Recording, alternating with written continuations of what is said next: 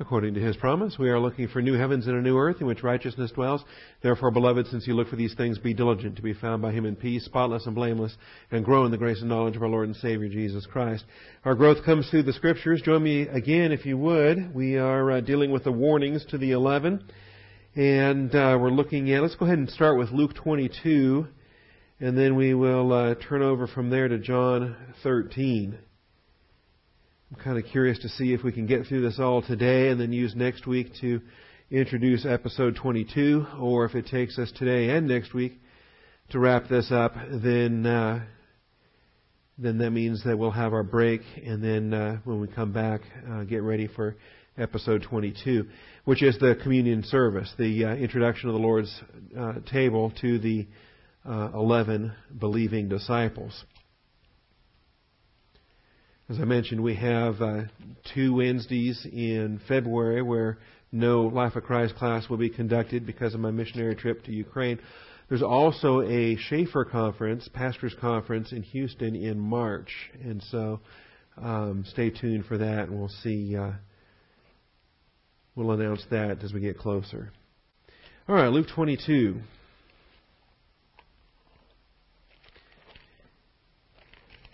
Part of the warnings that the Lord issues with the departure of Judas is that the remaining 11 are going to have their own struggles, and uh, they may not admit it. They don't want to admit it, but it's true.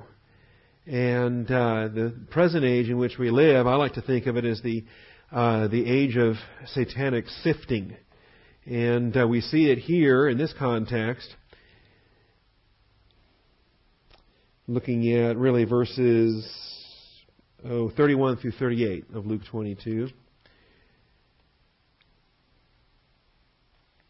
Simon, Simon, behold, Satan has demanded permission to sift you like wheat, but I have prayed for you. And that right there tells you everything you need to know. He doesn't say, uh, you know, Satan has demanded permission to sift you like wheat, but don't worry about it because he would never be allowed to do such a thing. Doesn't say that. He says, but I have prayed for you. And this is the reality. Uh, the the uh, role of Satan in, in testing believers, we see it in the age of Gentiles related to Job, and we see it in the age of Israel related to David, where Satan moved David to number the sons of Israel. And the uh, and I wonder which is worse, killing his family and afflicting him with physical infirmities, or uh, manipulating him into doing something in defiance of the will of God. And uh, in my mind, that's a whole lot worse. Well, what is it that he's involved in today in the church age? We're told in this passage, sifting like wheat. And um, some issues related to that, I think that we would do very well to consider what is the sifting process, the sifting process that God Himself puts us through, and how is that related or contrasted with the sifting process that Satan engages in, and uh, different applications there. So, in any event, that's where we presently are. I just saw a truck go past, which would be your responsibility. All right. We'll open with prayer, and then we'll uh, we'll get to our study. Father, we thank you for your faithfulness, for your mercy, love, and grace. We thank you for your truth. We ask for the uh, the uh, privilege and blessing of studying today to be blessed by you in every way, shape, and form. Set aside distractions. Open the eyes of our understanding. We thank you, Father, in Jesus Christ's name. Amen. All right, in the overall outline, we are in the midst of point seven. And main point seven, Jesus' departure occasions warnings to the eleven. And uh, for this, we've got a variety of different warnings that are all given as we contrast and compare the different gospel accounts. Uh, Matthew 26 and Mark 14 we saw as the main elements of uh, points A and B, and really C as well. And then we turn to Luke 22, uh, the passage we were just looking at, verses 31 through 38. And then we will close this uh, section down with John 13, verses 31 through 38. Uh, Jesus teaches the eleven that Zechariah 13:7 is about to be fulfilled, and that should be reason for rejoicing. That the uh, shepherd is going to be struck down, the sheep are going to be scattered. They don't like it, but it is the truth. It was, it was prophesied long ago. It is a demonstration of God's faithfulness, and it is necessary. He then advises them to meet him in Galilee after his resurrection.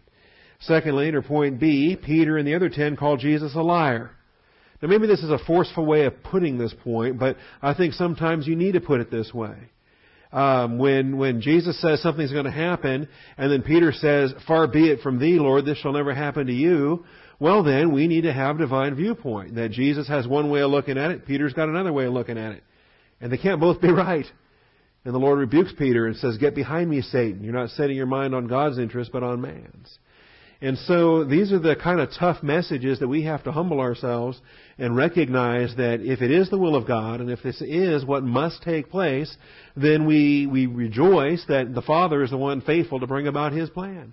And if we don't like it, well, we can either start liking it, or I guess Depending on what it is, we may not have to like it, but we do have to acknowledge that it will work together for good. And that it will, it may not be good, but it will work together for good. It will glorify Jesus Christ. And that's what we uh, appreciate on a faith basis. Not only do they call Jesus a liar, but they then accuse the scriptures of being inaccurate. And the moment you start doing that, I think you are on shaky ground. I believe you're on thin ice because God has magnified His Word in accordance with His name or even over His name depending on how you take that uh, that expression there in the Psalms. Regardless, he has magnified his word. And when we condemn it or criticize it or deny it, or we live in defiance of it, then we are opening ourselves up to that level of discipline. And uh, this then becomes interesting. And so they're both in play here. They're absolutely both in play here when we see it in Matthew 26 verses 33 through 35 and Mark 14 verses 29 through 31. And this becomes a humility test on the part of any uh, believer, particularly in the church age, but any believer, when being taught something from the Word of God. You then have the, the humility test to say, well, that's your opinion and I disagree with you. Right? Which in the Lord's case is a pretty dangerous thing to do. okay? With a human pastor, you're on much better better ground because the human pastor's uh, probably wrong, you know, or maybe he just needs to grow up or something of that nature. Check it out. Don't just believe it because the human pastor says so. But when you carry it that second step and say, I disagree with the scriptures, now you're in a lot of trouble. Now you're in a lot of trouble. All right? and uh, a passage like uh, Zechariah 13 is pretty clear. And uh, maybe if you had a, a humble approach, you might look at it and say, well, let's, let's come, let's reason together, let's examine the scriptures, let's see if these things are so, let's evaluate whether or not we've got the appropriate hermeneutic that's being applied, we got the appropriate application being applied, and so forth. That's a legitimate conversation. That's believers seeking the will of God and, and asking for Him to, to make that will known. But uh, that's a far cry from what we're looking at here. Here it's just a matter they don't like it. They don't like what it says, and so they, they're going to deny that that's what it says. You understand? And the moment that happens, there's discipline on the way. So, the, uh, and this is just uh, not to belabor the point or to beat a dead horse or whatever, but this is just something that I've seen over the years, and believers that uh, that that are confrontational and and uh, and and um, rebellious in a lot of applications will look you right in the eye, look the pastor right in the eye, and say, "You're wrong. The Bible doesn't say that." And then you show them the passage. and they say, well, I don't care. I don't like that. Well, that's a different matter. All right? But at least you've acknowledged that that's what it says. And whether you like it or not, or you don't care, or you're going to choose to not apply because you think you know better, that's uh, that's a different conversation. All right, and that's one that really uh, breaks the heart because it's not necessary to have that conversation. Thirdly, then, Jesus then prophesies the short term prophecy, which ought to encourage them. The, the truth that they're going to fall away is, you know, rather than say that it's insulting, just say, all right, it's true. We all are going to fall away, but that's encouraging that he is going to be betrayed. The hand of the one betraying him is with him on the table and, and all these things. It ought to be encouraging. He has this night down exactly right. And he is going to be betrayed. He is going to be arrested. They are going to lay hold of him. He will be tried. He will be executed. And since everything is fulfilled directly, literally, precisely as he said, we should, you and I, ought to be tremendous defenders of Second Advent prophecies, knowing that they will be just as literal, just as perfect, just as complete.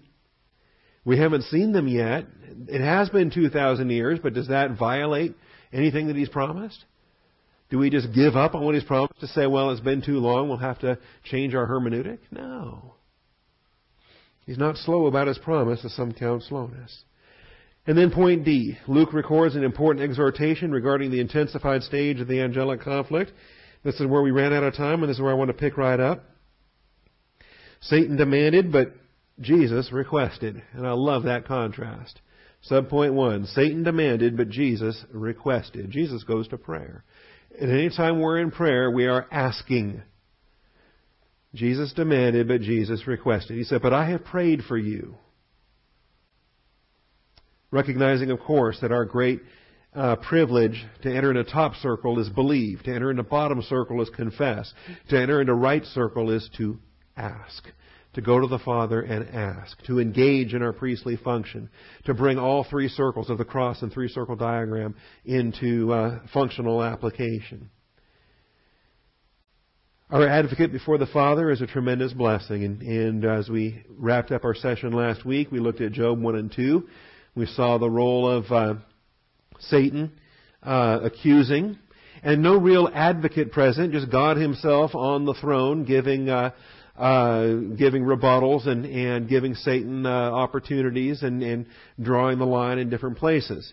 In Zechariah 3, we actually see an advocate in view, one at the right hand who answers the accusation and uh, dresses uh, Joshua the high priest in a clean robe and responds to Zechariah's prayer about a, a turban being put on his head and and different aspects there. In Romans 8, we start to find our own church age advocate, the fact that we do have this advocate before the Father, and who can separate us, who can condemn us? Nobody can condemn us. God is the one who justifies. We are righteous in His sight. And so whatever charges that want to be filed against us, no charge is going to stick because uh, whatever the slander is is false. And even if it's true, it's been laid on Jesus Christ and dealt with already judicially. And so any uh, any accusations that come, it's the Father's good pleasure to say guilty as charged, but the sentence is executed on His Son in, in our place. And so we can be very thankful for that. Also, the role of the uh, advocate that's described there in Hebrews 7:25, Hebrews 9:24, and 1 John 2:1. And I hope that those passages come come alive in our thinking as we recognize the uh, unbelievable privilege we have in the church age. To be royal family of God, there has been nothing like it ever in the unfolding of God's plan, nor will there be. I, I wouldn't trade it for what's coming up. I wouldn't trade it for the coming millennium. I wouldn't trade it for the fullness of time. The thousand generations of those who love Jesus Christ in perfect, sinless Adamic humanity. I wouldn't trade the royal family of God for that. All right? To be partakers of the divine nature to be the bride of Christ, in union with Christ, as the body, uh, the head and the body speaks to. Now, secondly, even in failure, faith doesn't fail. Every failure you or I have is not a failure of faith. It might be the, my failure to make use of faith, um, but faith itself did not fail. Faith will never fail. We walk by faith, not by sight. We have victory every time. If we stop using faith, that doesn't mean that faith failed. It means that we failed in the application of faith. But even then, veterans of testing are tasked with equipping others. Veterans of testing are tasked with equipping others.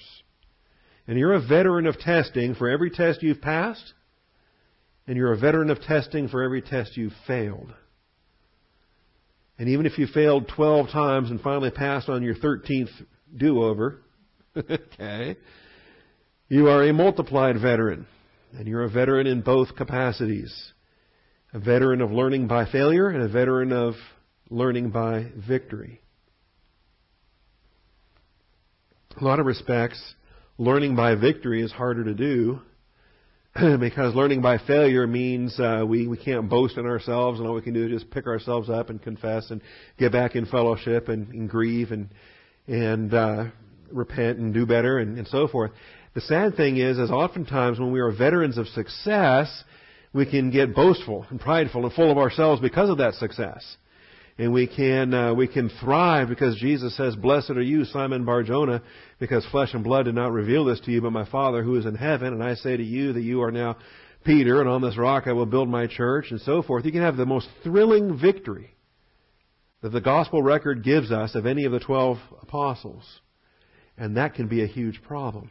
Because that goes straight to our big fat heads, and then next thing you know, it's get behind me, Satan, just one paragraph later in Matthew 16. So even in failure, faith doesn't fail, and veterans of testing are tasked that as they are given the, the assignment to equip others. And in the same context here of Luke 22, Satan has demanded permission to sift you like wheat, but I have prayed for you that your faith may not fail. But is it? We find out, yes, it is. And you, when once you have turned again, so you, Peter, when once you have turned again, the idea of repentance, the change of direction, all right? and uh, the fact that he is going to turn tail. He is going to run. He's going to fall away. They're all going to fall away this night. Even the ones that say they're not going to are going to. And uh, even the two that follow at a distance, which we'll observe, John and Peter are going to follow at a distance uh, to uh, to try to eavesdrop on some of the trials. Uh, John will even be allowed to sneak into the high priest's house because he's got family connections with some of the servants there. But um, the, uh, they're going to be standing at a distance. John's the only one that will have any kind of proximity to the cross, standing there next to Jesus' mother and some of the other women. Um, Peter, I believe, is an eyewitness of the cross, but at such a tremendous distance that when he writes about it later on in First Peter, that it is it is uh, it is almost in passing and it's almost in uh, discouragement. You understand? And as far as the gospel records are concerned, there is no glimmer of Peter being anywhere nearby in uh, as recorded in Matthew, Mark, Luke, or John. Now, I have prayed for you that your faith may not fail. And so here's a prayer by our intercessor, by our advocate at the Father's right hand.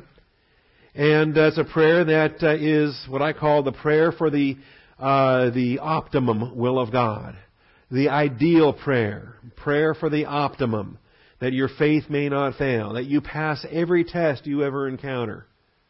Well, now we can pray that, we can ask that, but is it realistic to think that uh, these people we're praying for are going to have victory every single time with never a stumble, not even once? Of course not. Our Savior Himself is the only one that has the optimum, that has a perfect 100% record of fulfillment.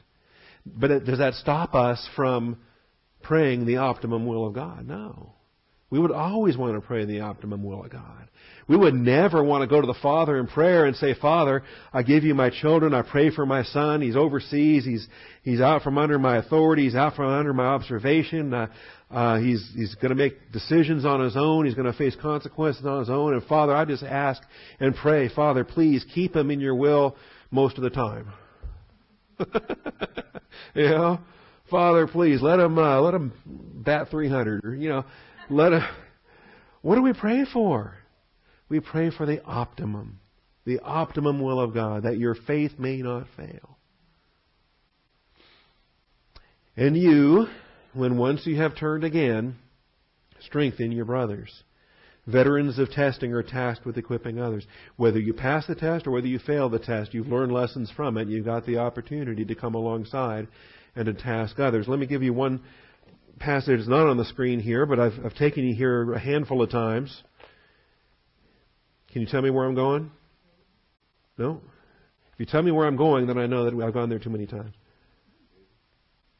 Yeah, Psalm 51. All right, Psalm 51. Let's take a look at that. And uh,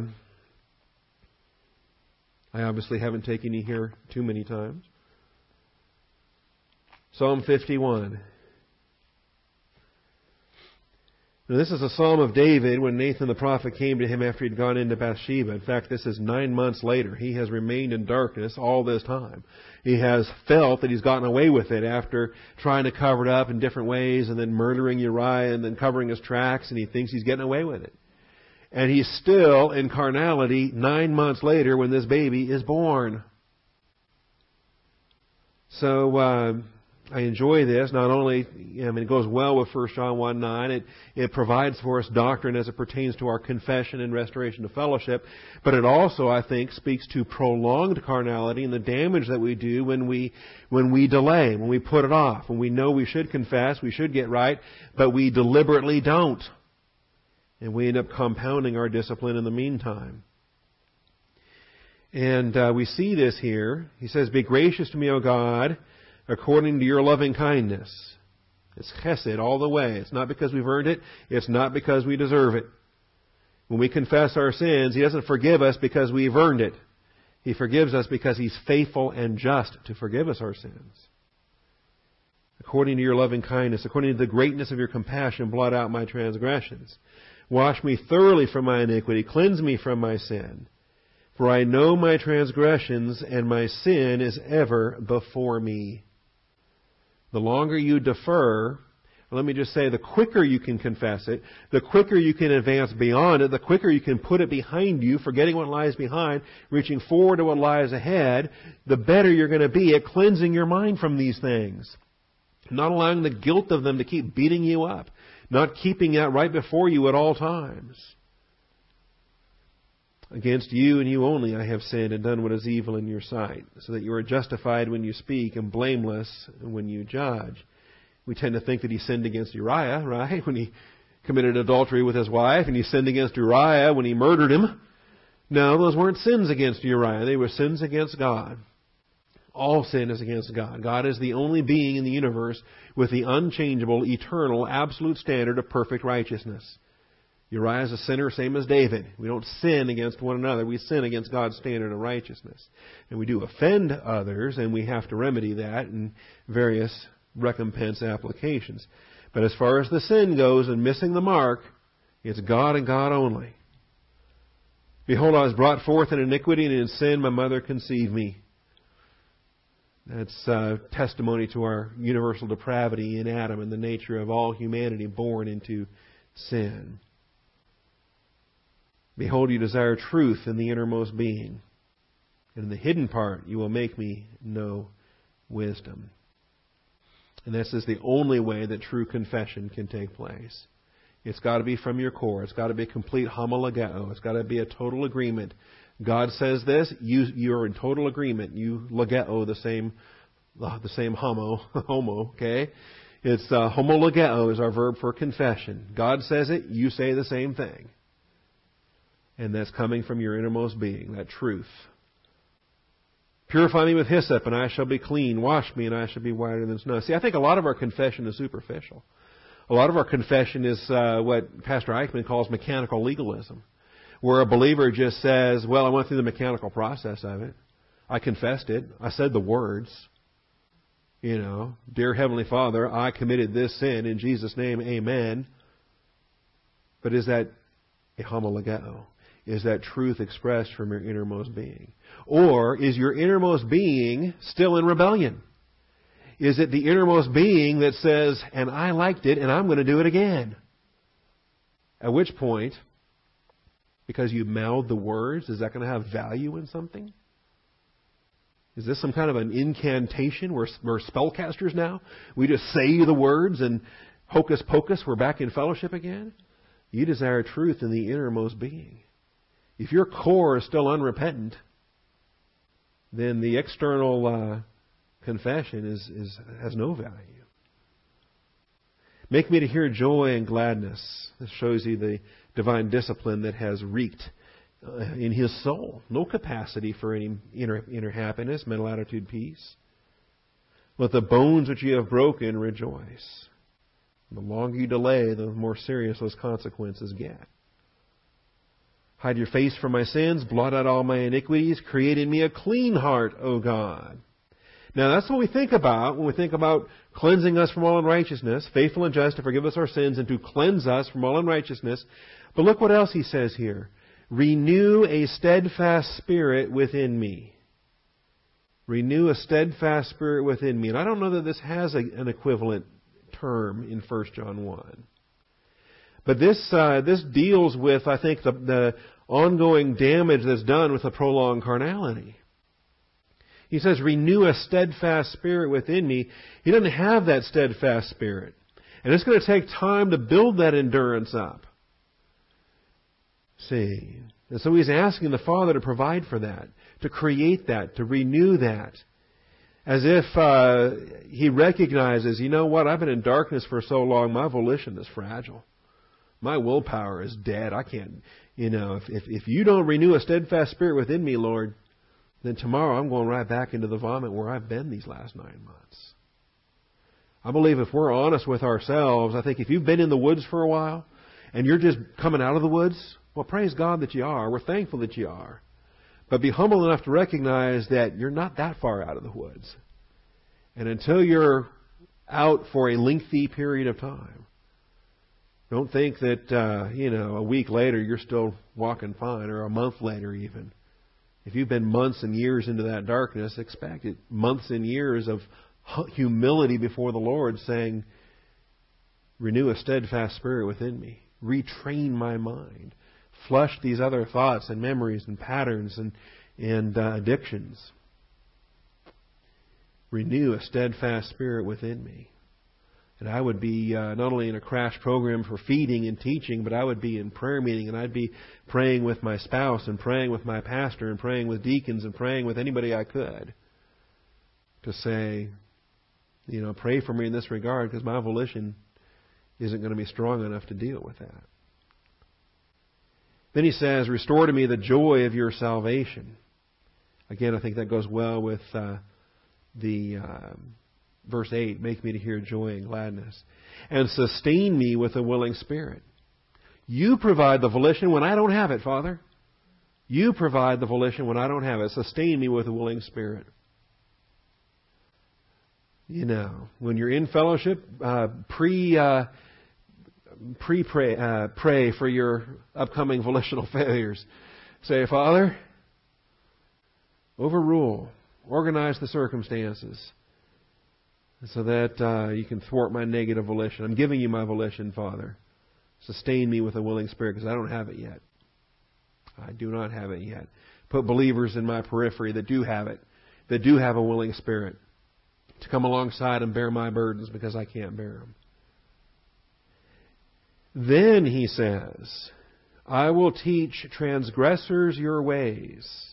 Now, this is the verse that comes down to the point that I put on the screen. Veterans of testing are tasked with equipping others. Veterans of testing are tasked with equipping others. You say, well, he failed his test. What can he teach? He can teach others not to fail that test the way he failed them. okay?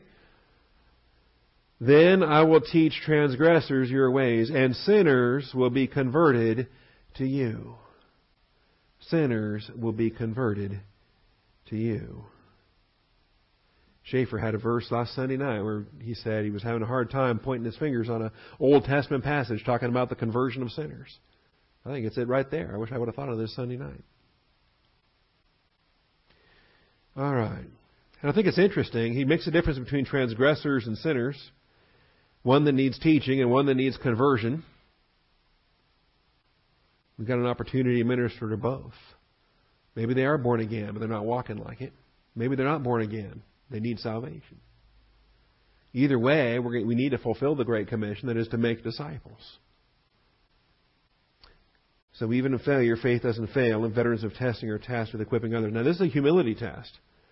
Because in, in a lot of respects, uh, believers are going to make choices that they don't want to uh, to bear this fruit. They don't want to take on this assignment.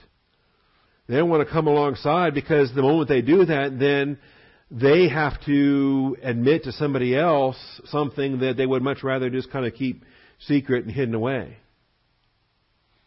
They don't want to go tell uh, somebody that that uh, that they used to be a drug addict and, and so that they understand and relate and want to pray for and want to warn this other person what they're dealing with. Or that they used to be an alcoholic or that, uh, that they used to have whatever this addiction is, that sin pattern and what have you. So I don't want anybody to know that, you know, I, I struggle with this. They might think less of me. So your pride outweighs their pending doom. What's worth more? Seeing them rescued from the fire? Or uh, saving a little bit of your own uh, ego or your own uh, pride or whatever it might be? All right. He says, um, Deliver me from blood guiltiness, O God, the guilt of the God of my salvation. Then my tongue will joyfully sing of your righteousness. O Lord, open my lips that my mouth may declare your praise. This is your assignment to teach and to praise God. Not to praise God that you did those dumb things, but to praise God that He brought you through it. That He humbled you after it. That He restored you beyond it. That God's a God of grace. For you do not delight in sacrifice, otherwise I would give it. You're not pleased with burnt offerings. The sacrifices of God are a broken spirit, a broken and contrite heart, O God, you will not despise. And so there it is. Thirdly, then, as we wrap up the last of the details in Luke 22, let's look at verses 35 through 38. The point three, the ministry of the eleven is now different than it was previously. The ministry of the eleven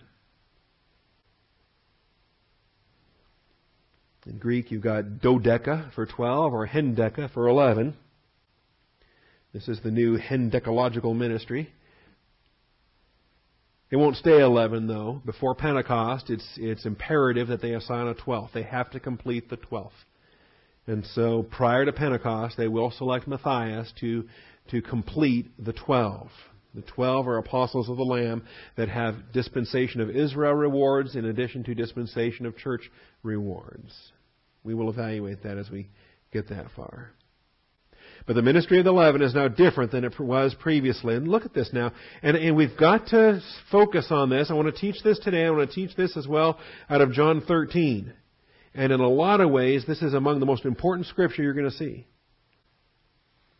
Luke 22. Um, I prayed for you, and once you have turned again, strengthen your brothers. But now verses, well, you got the denial and so forth. But uh, look at verses 35 through 38. And he said to them, When I sent you out, that is before in the past, when I sent you out without money, belt, and bag, and sandals, you did not lack anything, did you? And they said, No, nothing. And this is with reference to at least two prior training ministry assignments. One in chapter 9, one in chapter 10. We'll see those here today. So, what did you learn from that? Did you learn anything from that? And they report back what they learned. No, we didn't lack for anything. Your grace is sufficient. You provide. But now notice what he says. And he said to them, but now. But now. Alright, you had, you had a form of ministry before. Now he said, and you learned lessons from that before. You learned how to operate under those conditions before. But now, there's new procedures in place. Now there are new circumstances. Now there are new conditions. He says, but now, whoever has a money belt is to take it along. You got a money belt? You're going to need it. You're going to need it. That grace provision you relied on before isn't going to be there at this time. Likewise, also a bag. Likewise, also a bag. That is, whoever has a bag is to take it along. And so uh, you got 11 of you. Maybe three of you have money belts. Maybe two of you have bags. We got any swords in the group? Whoever has no sword is to sell his coat and buy one. Now we'll look at the coats and some of the previous instructions, but this is different. For I tell you that uh, this which is written must be fulfilled in me. And he was numbered with the transgressors, for that which refers to me has its fulfillment. And you notice he's quoting scripture here, and none of them are daring at this point now to say, No, this shall never happen to you. At this point, you wonder, are they just in a total surrender? And they said, Lord, look, here are two swords. And he said to them, It is enough. All right. So if you've got a congregation and uh, 200 church members on a Sunday morning, how many have to be concealed weapon permit? They don't all need to be. But do you have some?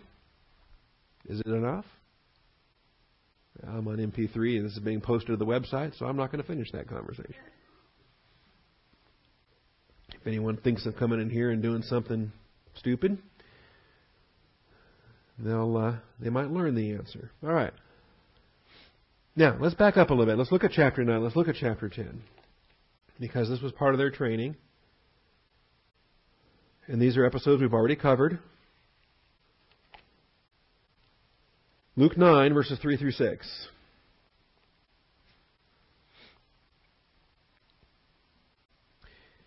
And he called the twelve Hoi Dodeca. This includes Judas Iscariot, the unbeliever. He called the twelve together and he gave them power and authority over all the demons and to heal diseases. It includes Judas Iscariot, the unbeliever. That boggles my mind. I just, you know, man, Judas, heal yourself. right? Cast out your own demons. Get saved. Do something. And he sent them out to proclaim the kingdom of God and to perform healing. And we want to recognize this is a different phase of their training. This is a different phase of their ministry. This is uh, early in the Galilean ministry, prior to feeding the 5,000, prior to, this is while his uh, popularity is still ascending. This is before the national rejection of the kingdom. This is before he starts to tell them that he's going to the cross. This is before he starts to tell them, stop telling people who I am. And so they have the signs and the wonders to establish their credentials that they are sent from the Father. They are sent from the one who was sent from the Father. They are sent from the Son. And so he sent them out to proclaim the kingdom of God and to perform healing. This is still during the early phase of the Lord's ministry where the kingdom of God is at hand. We're not proclaiming that any longer.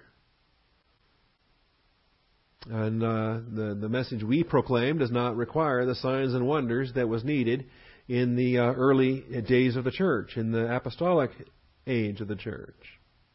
And then here's these uh, logistic instructions for the logistical grace supply. He said to them in verse 3 Take nothing for your journey. Nothing. Neither a staff, nor a bag, nor bread, nor money do not even have two tunics apiece. So this is just a complete and total reliance on grace provision. Whatever house you enter, stay there until you leave that city. There will be hospitality provided. And so uh, food will be provided, and and uh, there won't be any expenses incurred. You won't have to buy food; it'll be provided in the house that you arrive in. Whatever house you enter, stay there until you leave that city. And as for you, or as for those who do not receive you, as you go out from that city, shake the dust off your feet as a testimony against them. And so departing, they began going through the villages, preaching the gospel and healing everywhere.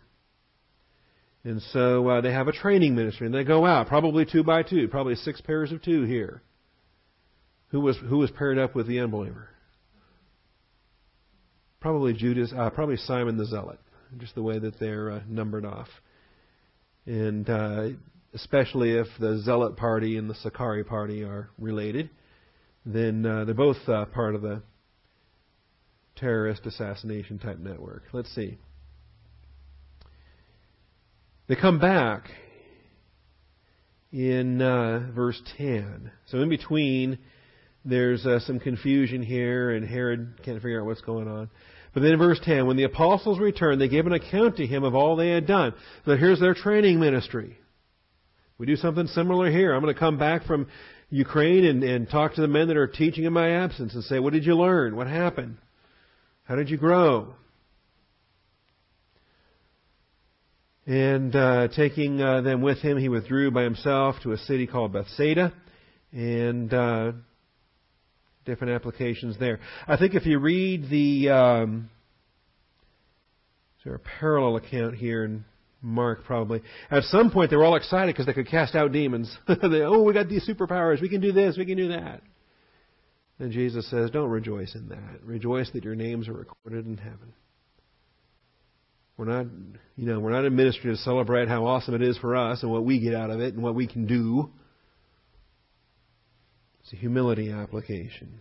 So there's uh, that. And so he, he asked him, he says, think back to that time when, when I sent you out and you had no money belt and you had no bag. Did, did you go hungry?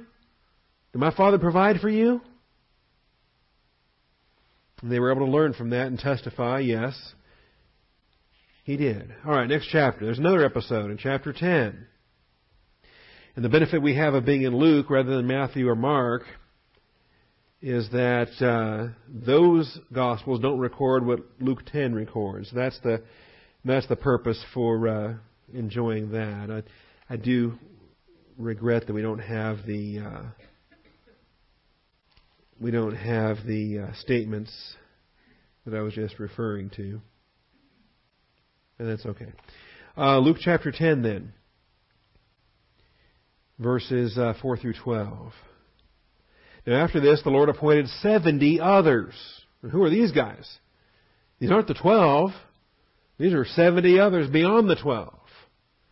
And sent them in pairs ahead of him to every city and place where he himself was going to come.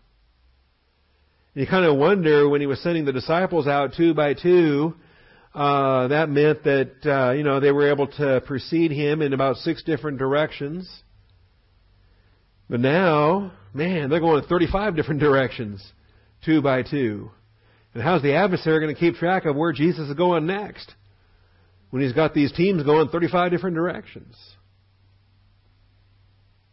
And he was saying to them, The harvest is plentiful, but the laborers are few. Therefore, beseech the Lord of the harvest to send out laborers into his harvest. We want more laborers. Are there people doing the work? Let's get more. Go, behold, I send you out as lambs in the midst of wolves. And with similar instructions to the 70 that were given to the 12 in chapter 9. Carry no money belt. Carry no money belt. You're not to buy your provisions. Grace will supply your provisions. Carry no bag, no shoes, and greet no one on the way. Whatever house you enter, first say, Peace be to this house. And if a man of peace is there, your peace will rest on him. But if not, it will return to you. If uh, your peace rests on him, and this is the assignment for your hospitality, you'll notice, verse 7, then stay in that house. This is why you don't need money. Is why you don't need to, to uh, uh, spend money at the, the Motel 6 and, and uh, buy food at, at McDonald's and, and all the other expenses that, are, that you incur in your uh, traveling situation. Stay in that house, eating and drinking what they give you, for the laborer is worthy of his wages. Do not keep moving from house to house. The one that you stay will be your hospitality for the duration of your time in that city. Whatever city you enter and they receive you, eat what is set before you. Heal those in it who are sick. Say to them, the kingdom of God has come near to you. But whatever city you enter and they do not receive you, go out of, the, of, its streets and say, even the dust of your city, which clings to our feet, we wipe off and protest against you. Yet be sure of this, that the kingdom of God has come near. So these are the instructions here.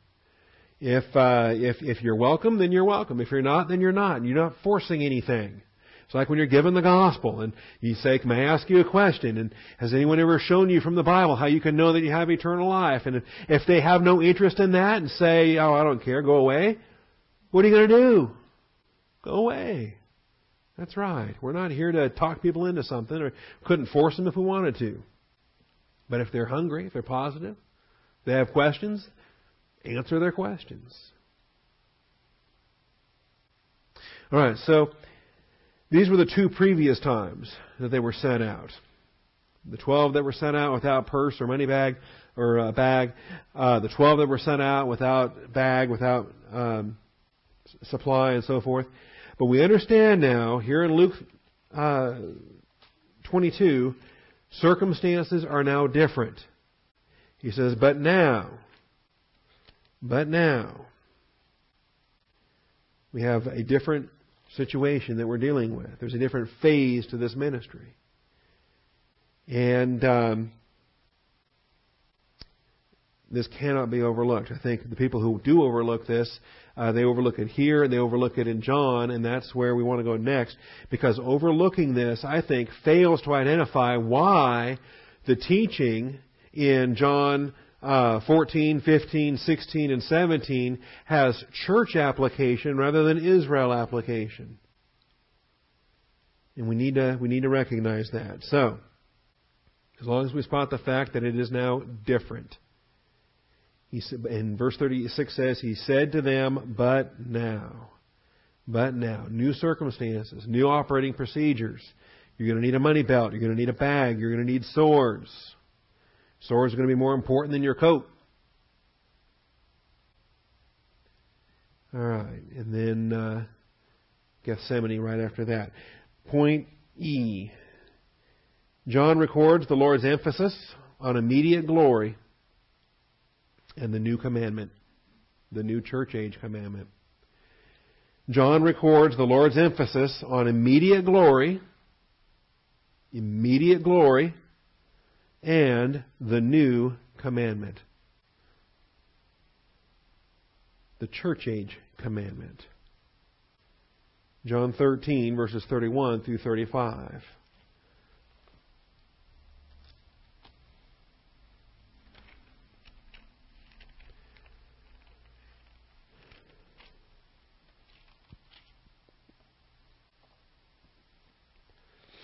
Now, under this, we've got subpoints 1, 2, 3, and 4. And if I race through it in the next 13 minutes, we can wrap it all up.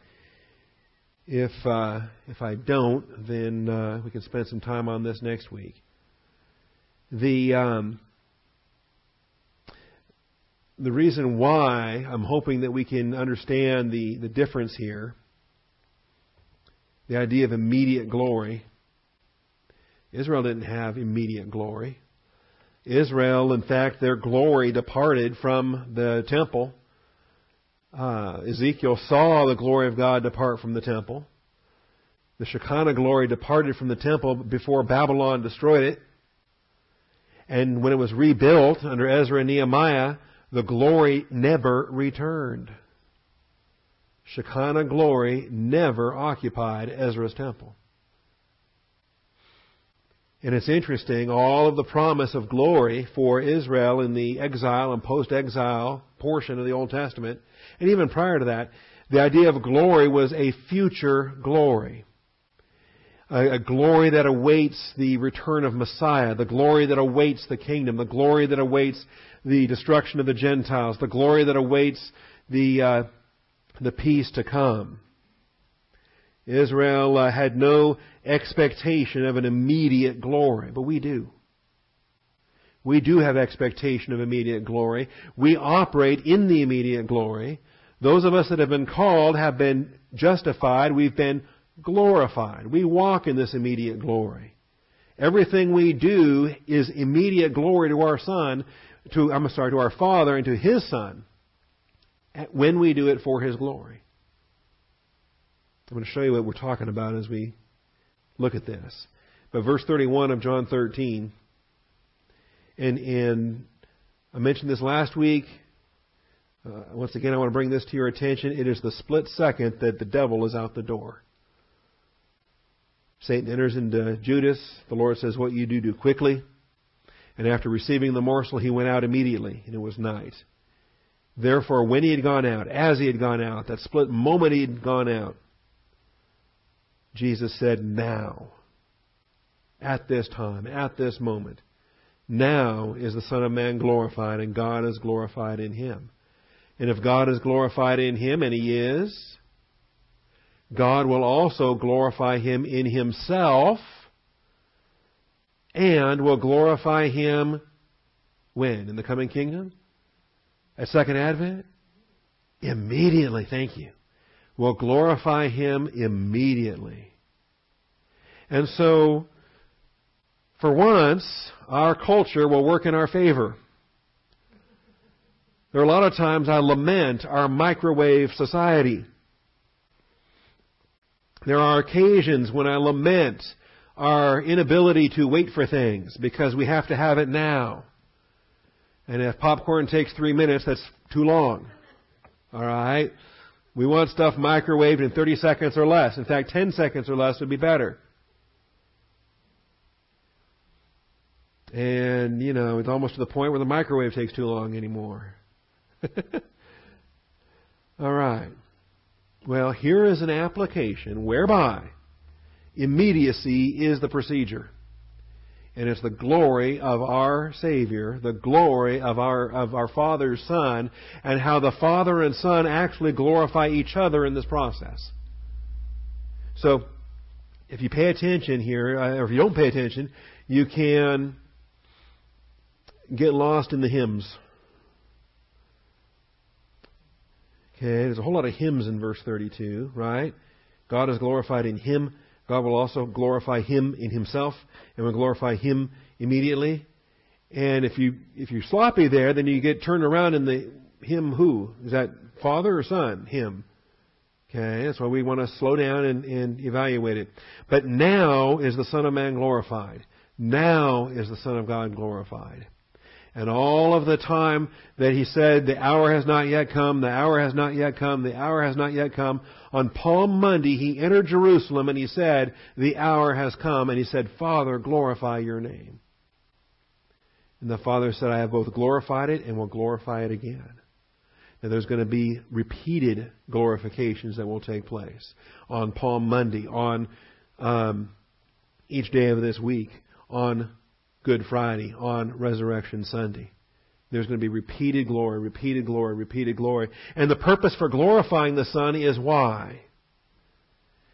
God, so that God Himself will be glorified in the Son. So now is the Son of Man glorified, and God the Father is glorified in Christ. In God the Son. Now, as when we come back and look at this, we have a perspective to relate to this in a way that the, the 11 listening to this that night had no clues. The church is a mystery when they're first hearing this, and they have no clues. They are completely oblivious of you and I and the age in which we live.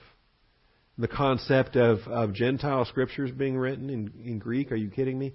The concept of, of a body of Jew and Gentile, one body in Christ that is nowhere in their expectation. The idea of a corporate body baptized into union in Christ, they've got no framework for that. They don't have a book of Ephesians. They don't know anything like we know. So what are they going to understand when he says God the Father is going to be glorified in Christ? In Him. In the Son. Okay? You and I are going to understand a whole lot more. And we're going to see where we fit in these verses. Because where are we? We're in Christ. We are a part of what glorifies the Son and what glorifies the Father in Him, in Christ. Assuming that we embrace this doctrine and, and recognize our role to glorify the Father in Christ. And if God is glorified in Him, in Christ, God will also glorify Christ in Himself. And here's a positional truth. If, we if we understand what being in Christ is all about, what is being in Father about? Because Jesus is in Father, and we are in Christ. So if God is glorified in Him, God will also glorify Him in Himself. God the Father will glorify Jesus Christ in Himself, in the Father, and will glorify Him immediately. Little children, I am with you a little while longer. You will seek me, and as I said to the Jews, now I also say to you, where I am going, you cannot come. There is a new emphasis that these apostles are going to have to embrace and they're going to have to continue in apostolic ministry with a resurrected, glorified, and ascended Savior. They're going to have to enter into a new ministry with Jesus Christ back in heaven, no longer with them. Are they able to handle that? Are they able to deal with that? And so when he says, A new commandment I give you, this is a commandment with Jesus Christ exalted and glorified in the Father in heaven. This is a commandment with church age apostles operating in the uh, realm of in Christ, in the Father, with His immediate glory. This is church age being described, but he can't spell it out totally because church is still mystery. You understand this? It cannot be clear until the Holy Spirit descends. Then they're going to start to understand these things. Not until. Not until. You know, we have glimpses of this, not only here in, in these chapters, 13 through 17, but even way back to, uh, to chapter 2, the um,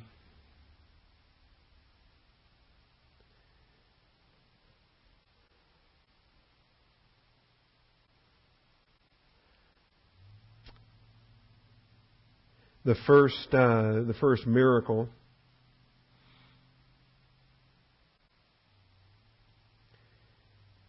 Jesus answered them, Destroy this temple, and in three days I will raise it up.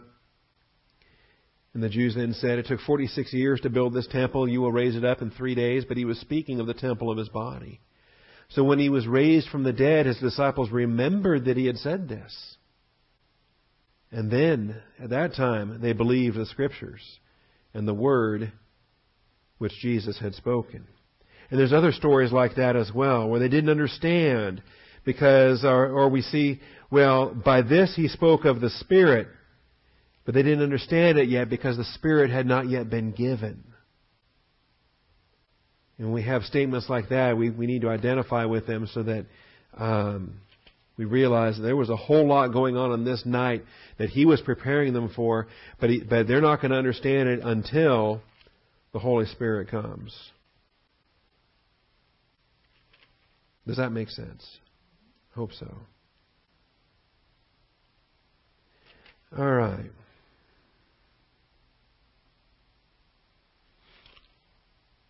Yeah, there was something else that he spoke of the Holy Spirit, and they did not understand it because the Spirit had not yet been given. Okay. Well, I'll spot that for next week. We'll look at that. Now, um, under this, we've got to understand the nature of the new things, the nature of the new commandment. Is he expanding on Mosaic law? Is he adding commandment number 11 to the Decalogue? Is he adding commandment 613 to the, or 614 to the total uh, civil, ceremonial, and um, priestly code? When he says a new commandment I'm giving you, what's he doing? He's giving them one commandment, one abiding commandment that overrides everything else in the operation of the church. One commandment. You and I have one commandment.